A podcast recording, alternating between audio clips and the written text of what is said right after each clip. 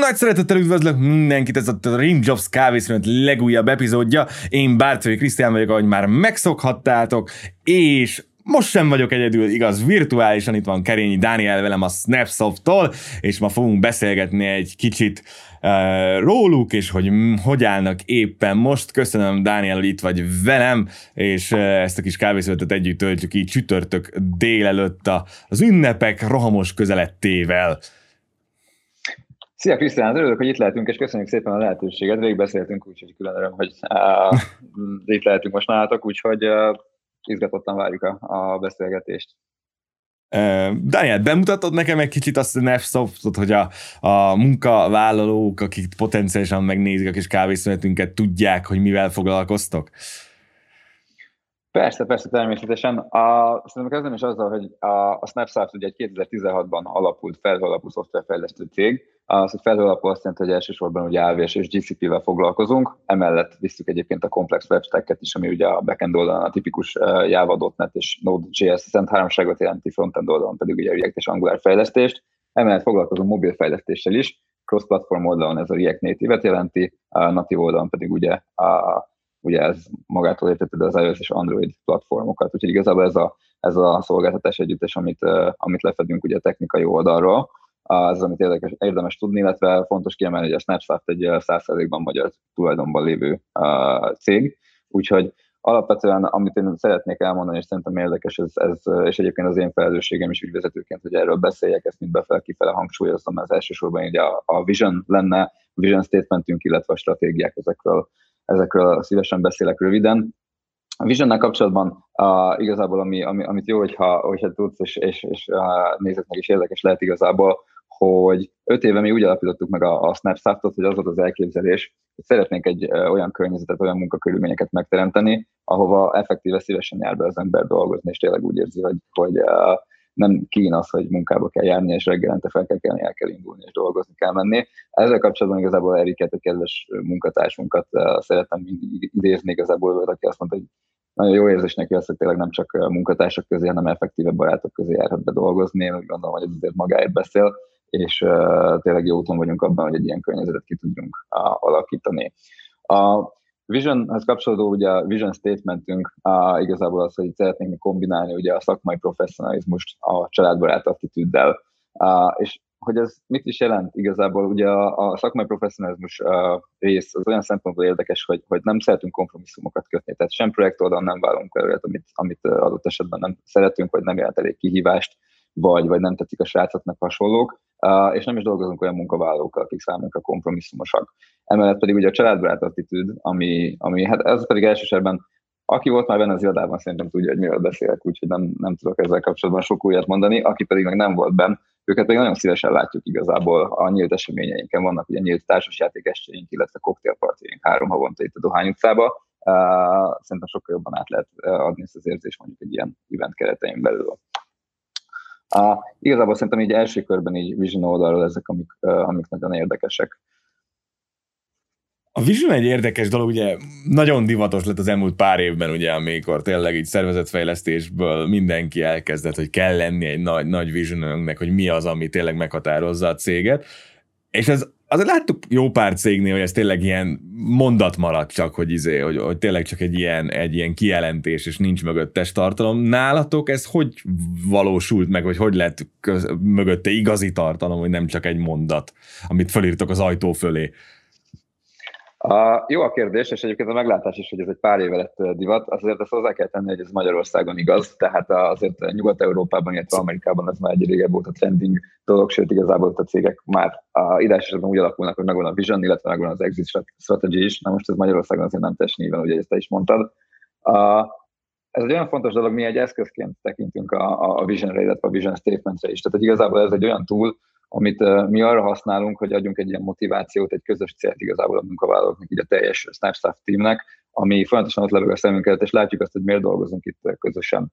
És igazából ettől mi azt várjuk, hogy a, a, Snapstaff nem egy, egy általános munkahely lesz, ahol azért dolgozik az ember, mert hát valahol mindenkinek dolgoznia kell, tudod, hogy van ez, illetve ki kell fizetni a hónap végén az albérletet, vagy éppen a, a kaja vagy rezsiköltségeket. Tehát, hogy ennél szeretnénk egy sokkal motiváltabb közeget létrehozni, és igazából ez az, ami ezt túlként használjuk a, a vision és a vision statementet. Emellett, ami még érdekes, és ami ugye megvalósítás oldalon operatív szinten, hogy ezeket hogy kivitelezzük, ez ugye a stratégiai szint már.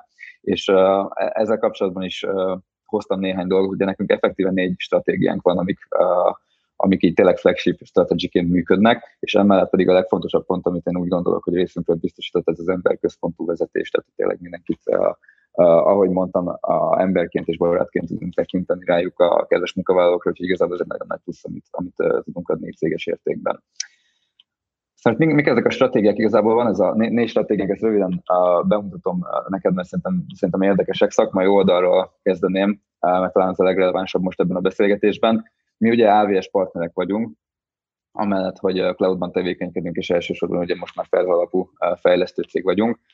Ez azt jelenti, hogy csak AVS-es projekteket vállalunk most már, tehát legalább az üzemeltetésnek AVS-ben kell történnie. Ez nem azt jelenti, hogy, hogy nem csinálunk emellett ugye custom fejlesztést vagy hasonlókat, viszont ugye a stratégiánkkal párhuzamosan azt szeretnénk elősegíteni, hogy hogy, hogy tényleg minden projektünk ugye AVS-ben legyen, ez egy fontos pont nálunk, és hogy miért? Effektíve ez egy piaci pozícionálás. Tehát erre úgy kell gondolni, hogy szerettük volna azt, hogy valami alapján azonosíthatóak legyünk a piacon. Csináltunk egy belsős felmérést, hogy mihez értünk, effektíven milyen doméntudásból a, van a legtöbb cégen belül, milyen kompetenciából, majd csinálunk egy piackutatást, hogy mire van igény. Ezt a kettőt összevetettük, és ebből a kettőből az esett ki, hogy mi szeretnénk ugye cloud fejlesztő cég lenni, először majd később pedig ugye AWS partner. Ezt most már hála az égnek el is értük, úgyhogy igazából ez egy nagy mérföldkő itt a, a cégünk életében elsősorban igazából ez az, ami, amivel mi meg tudjuk magunkat különböztetni a mondjuk más, másik 127. évletben lévő szoftverfejlesztő cégtől. A, ez a szakmai flagship strategy. Emellett, amit még fontos kiemelni, a másik stratégia az, hogy csak tier egyben dolgozunk. Ez azt jelenti, hogy csak közvetlenül ügyfelekhez és hogy miért? Igazából sok tapasztalatunk van, negatív tapasztalatunk többnyire, hogy egy ilyen 6-8 fős alvállalkozói láncnak a végére sikerült becsatlakoznunk. Uh, elsőre gondolatnak, hogy ez volt a fő problémánk, hogy ugye lemorzsódik a profit. Nyilván ez is része a dolognak, de sokkal fontosabb ennél az, hogy nincs szakmai kontrollunk. Tehát nem tudjuk azt biztosítani, hogy mindig a legjobb szakmai döntés szülessen, mert mire hozzánk eljut a kérdés, addigra már ugye eldőlt ez a kérdés magasabb szinteken. Úgyhogy ez az, amiért mi ezt elfelejtettük, és effektív most már csak direkt közvetlenül kliensekhez dolgozunk. Harmadik stratégiánk, ez az international, ami így szoktuk nevezni. Igazából ez arról szól, hogy nem igazán dolgozunk már Magyarországra. És hogy miért nem? Igazából sok, sokat tudnék mesélni, de elsősorban azért nem, mert uh, kicsit korlátosabbak itt a, a büdzsék, és azt tettük észre, hogy nekünk ugye nagyon fontos az, hogy, hogy quality tudjunk átadni, tehát effektíve minőségi munkát tudjunk kiadni a kezünkbe, ezért a fejlesztőknek is egy nagyon fontos érték és azt vettük észre, hogy külföldön ez sokkal kényelmesebb tud lenni, mert nincsenek olyan büdzsékorlátok, ami miatt ilyen shortcutokat kellene alkalmaznunk, ami nekünk nem kényelmes, illetve a, szintén fontos az, hogy a külföldi, nyugat-európai, amerikai cégekkel sokkal inkább matching a, a Snap Software value, szóval alapvetően azt mondanám, hogy a, jobban is velük így e, értékek szintjén. Igazából ez az, amiért elsősorban most már csak külföldre dolgozunk, ez tipikusan a DAC területeket jelenti, a Berlin, a Bécs adott esetben ugye az északi régióban, a Dánia és Norvégia, illetve ugye most nyitjuk a USA piacot. Úgyhogy igazság szerint ez, a, ez az international része a stratégiánknak. És a negyedik, igazából ez, a, ami az én szívemhez a legközelebb áll, ez az, hogy uh, effektíven mi már csak csapatokat biztosítunk az ügyfeleink részére. Ez úgy néz ki, hogy nincsenek pontszerű erőforrások, nem csinálunk body leasinget, csak összeszokott csapatokat értékesítünk az ügyfelek részére, és ezért igazából a, a, a srácok is uh, mondhatom igazából, hogy elég hálásak, tehát hogy nem dolgozik senki egyedül, és ez tényleg egy nagy szó itt a szoftverfejlesztés, főleg ugye az agency vonalon. Uh-huh. És mondjuk hány ilyen csapatok van, van, van, na, csapatotok van most jelenleg, és hogy, hogy működik ez, vagy hogy, hogy kell elképzelni mondjuk, ha valaki éppen jelentkezik hozzátok? Na, ez egy érdekes kérdés, és ahogy mondtam, ez a, ez a kedvenc stratégiám, úgyhogy az örülök, hogy rá is kérdeztél igazából. Uh, úgy képzeld el, hogy 5-6 fős uh, csapataink vannak, van ettől eltérő mondjuk 4 fős csapatunk és 8 fős csapatunk is, de nálunk az államcsapat az nagyjából úgy néz ki, hogy 5-6 engineer plusz egy Scrum Master. Ez fontos, hogy a Scrum Master mindig nálunk van, és nem az ügyfélnél, PO pedig mindig az ügyfél oldalról várjuk, és, és nem mi adjuk. Ugye a domain tudás azért, hogyha az ügyfél oldalról folyamatosan jön, uh, illetve ez nem is a mi kompetenciánk elsősorban. Ami Érdekes, hogy ezeket a csapatokat folyamatosan építjük, és ezek a csapatok azok, amiből most egyébként jelenleg 8 ilyen csapatunk van. Úgy kell elképzelni, hogy igazából ez a csapat az, ami biztosítja azt, hogy effektíve, ahogy mondtam, ugye az, az elképzelés, hogy szeretnénk egy ilyen családbarát közeget, közeget kialakítani. Most ezáltal egy ilyen közösséghez való tartozás lesz az, amit így, ami mint érzés kialakul az emberekben, tehát tényleg ebben az 5-6-8 fős közegekben ez egy ilyen uh, kis mini community, amihez tudsz effektíve tartozni. És ez egy, ez egy jó összetartó erő igazság szerint, és emellett ugye a másik pedig az, hogy a Snapsoft Values mentén tudsz a Snapsoft Family-hez tartozni, és ezáltal kialakítottunk egy ilyen úgynevezett kettős köteléket ugye a, a csapattársaknál, ami egy elég erőteljes lojalitást uh, eredményez alapvetően. És igazából ide kapcsolódik az is, hogy az én uh, személyes, illetve szerintem céges szinten is a legnagyobb büszkeségünk az, hogy most már egy uh, 60 fős tímmel dolgozunk a 5 éve, és nem volt még felmondásunk. Ami azért a mi iparágunkban egy, egy uh, elég egyedi dolog, főleg én úgy gondolom Magyarországon uh, különösen, úgyhogy ez egy olyan dolog, ami, amire tényleg büszkék vagyunk, és nekem személy szerint is nagyon jó érzés, hogy ennyire összetartó és ennyire lojális csapatban dolgozni az egyébként tényleg szuper impresszív, azért ilyet még nem is nagyon hallottam tényleg, és, nem csak a ti parákotokon belül, hanem tényleg semmilyen szinten, hogy, vala, hogy ilyen, ilyen szintű csapatkohéziót tudtatok kialakítani, ez, ez tényleg elismerésre méltó. Ha már csapatok, akkor milyen, hogy, hogy, hogy építitek föl a csapatot? Szóval mi az, ami mondjuk a kohéziót erősíti, milyen típusú, ugye na, szintén itthon lett nagyon divat ugye az elmúlt pár évben a csapatépítő tréning, meg a csapatépítő dolgok. Ugye van olyan cég, ami ezt eléggé érdekesen használja, ugye kimegyünk grillezni, aztán szervusz, ugye, és megvan oda a csapatépítő tréning, vagy pedig tényleg ilyen szakmaibb dolgot csináltok. Vagy, hát vagyis is. A, ez érdekes, nálunk ez így is is uh, működik, és uh, mind kisebb csapatszinten, ugye, amiről ugye beszéltem, hogy az, az engineering teamjeinkkel uh, csináljuk ezt, és van ugye céges szintű rendezvények is viszonylag gyakran vannak. Uh, ami érdekes, hogy vannak ebből ilyen visszatérő jellegű uh, motivumok, és nekünk ugye nagyon fontos a közösségépítés, tehát hogy én talán azt mondanám, hogy ez, egyik, ez az egyik legnagyobb erősségünk. Uh, így aztán a, egész sok héttel ez a, ez a téma, megpróbálom összeszedni, hogy mi az, amiket csinálunk. Ugye a, a technikai oldalon, hogy workshopolgatunk, ez egy ilyen folyamatos téma, tehát hogy a projekteken össze, összeszedett tapasztalatokat folyamatosan visszaoktatjuk a teljes témnek, ez egy, ez egy nagyon fontos lépés, ugye itt a domain, illetve a domain knowledge sharing tekintetében, és ugye mellett, ahogy említetted, vannak a, a bográcsozós és outing jellegű eseményeink is, ezek vannak szintén mind irodán belül és irodán kívül amit mi szoktunk mondani magunkról, hogy mi a young, fit and energetic lifestyle-ban éljük az életünket. Ez, ez egy érdekes dolog, elég sportosak vagyunk, ami azt jelenti, hogy tényleg van egy foci csapatunk, van egy kosárcsapatunk, járunk úszni, uh, járunk futni, és most indult el a, a, a golf clubunk, ami egy egész érdekes új kezdeményezés. Uh, annyira nem egy tradicionális magyar sport, úgyhogy ezzel még most uh, barátkozunk alapvetően, emellett pedig ugye vannak a visszatérő eseményeink, amik a társas estek, amikből ugye vannak nyíltak is, amire szívesen uh, várunk igazából érdeklődőket, be tudnak csatlakozni bármikor, illetve három hónaponta vannak koktélpartjaink, amik szintén egy ilyen viszonylag izgalmas uh, események. Ugye van egy uh, kedves kollégánk Márk, aki ugye bartender is, Uh, és ő az, aki is szokott nekünk segíteni ugye a szervezésben, és egészen uh, érdekes koktélpalettákat szokott, szokott nekünk összerakni. Emellett ugye vannak ilyen bottom-up jellegű szerveződő körök is, amik szintén nagyon érdekesek, és igazából ezeket nem, nem nagyon szoktuk lelőni, sőt örülünk neki, hogy ezeket is szervezik a srácok maguktól. Van többek között például a vizitipa kör, origami kör, illetve hát most aktualitást is említsek, jövő hét hétfőn uh, már dolgozni nem dolgozunk, de jégkorizni még közösen elmegyünk a Városligetbe, úgyhogy ilyen jellegű kezdeményezések is vannak, úgyhogy viszonylag sok tervezett, szervezett és adhok esemény is van, és igazából ez nagyon sokat segít tényleg abban, hogy mondjuk délutánonként össze tudjunk gyűlni a csírsarokban, tudjunk egy kellemeset beszélgetni, vagy ebédelni egyet, ez egy jó, jó kohéziós erő, úgyhogy mi ebben erőteljesen hiszünk. Ha, ha már kohéziós erő, meg csapat, meg azért tényleg nálatok, akkor nagyon jellemző volt tényleg az, hogy szorosan együtt működtök akkor eléggé elkerülhetetlen az a kérdés, amit az elmúlt pár kávészünetben ugye mindig neki szegeztem a vendégnek, hogy hogyan éltétek meg most már lassan az elmúlt két évet. Azért itt eléggé borult minden, ami, ami a hagyományos munkavégzés kapcsán felelhető volt, és tényleg ez a, ez a komplex csapat alapú teamwork azért elég nehezen átültethető tényleg az legalábbis én úgy gondolom, egy kompletten online alapú valamiben hogy működött nálatok ez a home office az, el, az, el, az első pár lezárás során? Uh-huh. Uh, ez egy nagyon érdekes kérdés, és uh, elsősorban a, azért érdekes, mert a technikai részét mi nagyon gyorsan és nagyon egyszerűen megugrottuk. Ugye mi a szoftverfejlesztő cég vagyunk, ezért nekünk nagyjából az egyik napról a másikra ment az átállás. Az online platformokat eddig is használtuk, úgyhogy ez nem jelentett problémát, illetve eddig is volt opcionális home office, tehát ezzel sem volt gond. Uh, érdekes perspektíva, hogy, hogy nekünk a visszatérés ez sokkal izgalmasabb volt. Tehát igazából egész végig nem volt olyan időszak, hogy senki ne lett volna az irodába, tehát effektíve lezárás nem történt száz százalékban. Viszont azt kell látni, hogy nekünk azért ez egy elég erőteljes pont volt olyan szempontból, hogy ahogy meséltem róla, hogy egy közösséget építünk, és tényleg nagy erősségünk az, hogy, hogy együtt van a csapat, és hogy, hogy szeretjük az időnket munkaidőben is azon túl is együtt tölteni. Úgyhogy alapvetően ez egy érdekes kihívás volt, és nekem komoly fejfájást is uh, okozott. Én aggódtam amiatt ugye elsősorban, hogy, hogy uh, hogyha százszerzékban opcionális lesz a home office, már pedig ugye nyilvánvaló volt, hogy ez lesz a, ez lesz a döntés, akkor, akkor mi lesz ugye az irodában, mi lesz a közösségi élete, és a legnagyobb erősségünket hogy tudjuk majd megtartani.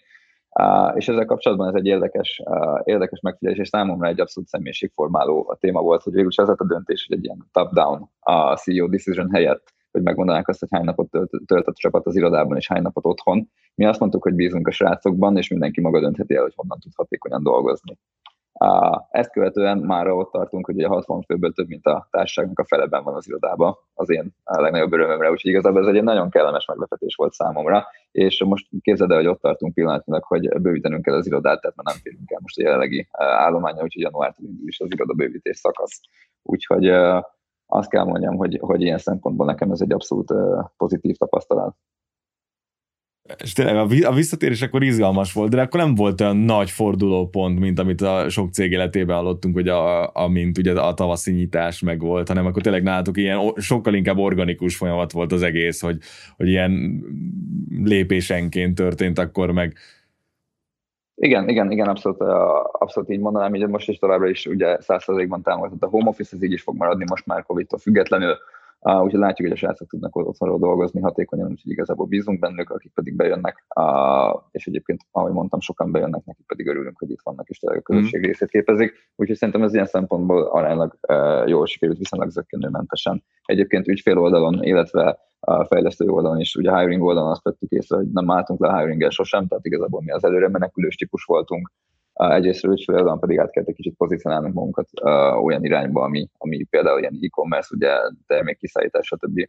Uh, retail irány, ami ilyen szempontból most érdekesebb, vagy akár ettek, ahol, ahol ugye az online térbe tevődött, tehát ugye az oktatás. Dolgoztunk korábban hajózási cégeknek és hasonlóknak, amik most ugye kicsit uh, szünetelnek, vagy akár repülőgéptársaságoknak, uh, de viszonylag gyorsan meg tudtuk oldani ezeket a kérdéseket, úgyhogy túl nagy pánik ilyen szempontból sosem volt akkor említetted azt, hogy, hogy bővítitek az irodát, ami, amit mostanában nem gyakran hallok, hogy erre a lépésre kell e, sor tenni, ugye, sőt, ugye pont a másik szokott e, előfordulni.